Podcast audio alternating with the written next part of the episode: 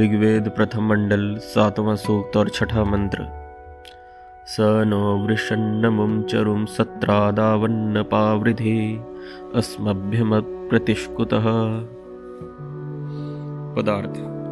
हे वृषण सुखों को के वर्षाने और सत्रादावन सत्य ज्ञान को देने वाले परमेश्वर, सह आप अस्मभ्यम जो कि हम लोग आपकी आज्ञा व अपने पुरुषार्थ में वर्तमान हैं उनके लिए अप्रतिष्कुतः निश्चय कराने हारे न हमारे। अमुम उस आनंद करने हारे चरुम प्रत्यक्ष मोक्ष के द्वार को, ज्ञान लाभ को, अपावृद्धि खोल दीजिए। हे परमेश्वर, जो यह आपका बनाया हुआ वृषण जल को वर्षाने और सत्रह दावन उत्तम उत्तम पदार्थों को प्राप्त करने वाला अप्रतिष्कुतः अपनी कक्षा ही में स्थिर रहता हुआ सूर्य अस्मभ्यम। हम लोगों के लिए अमुम आकाश में रहने वाले इस चरुम मेघ को अपावृद्धि भूमि में गिरा देता है। भावार्थ।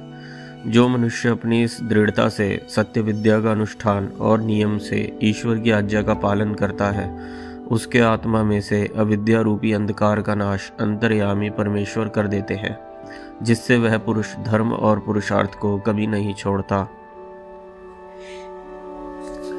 हम पिछले कई मंत्रों में ये चर्चा करते हुए आए हैं कि ईश्वर का जो स्वभाव है, वह सत्य युक्त है। ईश्वर स्वयं सत्य स्वरूप हैं और इस संसार में जितनी भी सुख की उत्पत्ति है, जो भी ज्ञान से उत्पन्न होने वाला सुख है, उन सभी का सोर्स केवल और केवल परमेश्वर है। परमेश्वर ने अपने स्वभाव के अनुसार, अपने ज्ञान के अनुसार वेद मनुष्य मात्र को दिए।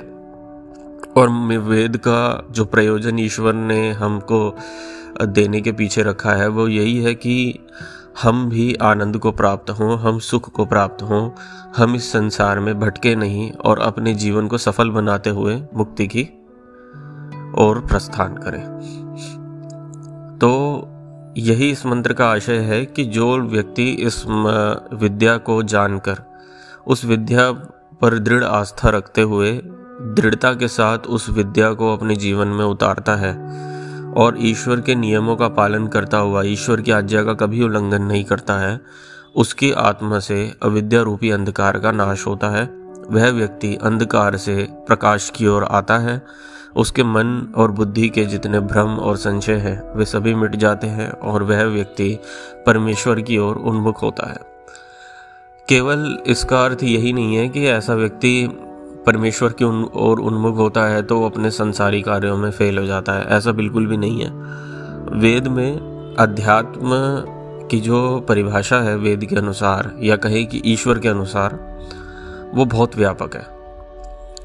हम लोग अक्सर कथाओं में और बाबाओं से सुनते हैं कि अध्यात्म का अर्थ है कि जीवन आदि को की ओर मत जाओ, संसार में क्या रखा है, चलो ईश्वर की ओर सब कुछ छोड़ छाड़ दो, ऐसा बिल्कुल भी नहीं है। यदि हम वेद के सिद्धांत की चर्चा करें या वेद के सिद्धांत के अनुरूप चलें तो संसार में रहना भौतिक सुख सुविधाएँ उतनी ही आवश्यक है जितनी आंतरिक रूप से विकास। या दूसरी ओर कहें कि जितना भौतिक रूप से हमें उन्नत होना चाहिए, उतना ही भीतरी रूप से भी उन्नत होना चाहिए। कुल मिलाकर हमें एक संतुलन की अवस्था में रहना चाहिए। ऐसा भी ना हो कि कोई व्यक्ति ईश्वर की भक्ति किए जा रहा है और बाहर से बिल्कुल दरिद्र है। घर में खाने को रोटी नहीं है, बीवी बच्चे भूखे मर रहे हैं, भीख मांग रहे हैं, ऐसा भी अध्यात्म नहीं होता। और ऐसा भी नहीं है कि केवल और केवल अपने संसाधनों को जुटाने में लगा है, नित्य पाप कर्म कर रहा है, ये भी नहीं सोच रहा कि किसी का, मेरे चेष्टाओं के द्वारा कोई हक तो नहीं मारा जा रहा। न पाप पुण्य की चिंता करता है, न सत्य असत्य की चिंता करता है, केवल अपने स्वार्थों को पूरा कर रहा है। ये भी गलत है। इन दोनों का ही परिणाम दुख है। अतः पूर्ण सुख के लिए मनुष्य को ईश्वर की आज्ञाओं को पहले समझना चाहिए, वेद का अध्ययन करना चाहिए, नियमों को जानना चाहिए, उसके अनुसार अपने जीवन को जीना चाहिए और अपने एक तरफ़ संध्या नित्य रूप से करे, ईश्वर में मन लगाने की चेष्टा करे सुबह और शाम को और उसके बीच का जो भी समय है, वह अपनी आर्थिक, सामाजिक, भौतिक उन्नति के लिए अपना समय दे। और जब उसके पुत्र का पुत्र हो जाए, जब उसकी आने वाली पीढ़ी संभल जाए, तब वह अपने सभी दायित्वों से मुक्त होकर पूर्णकालिक रूप से अपनी विद्या को बढ़ाते हुए वानप्रस्थी और संन्यास आश्रम को धारण करे। ओ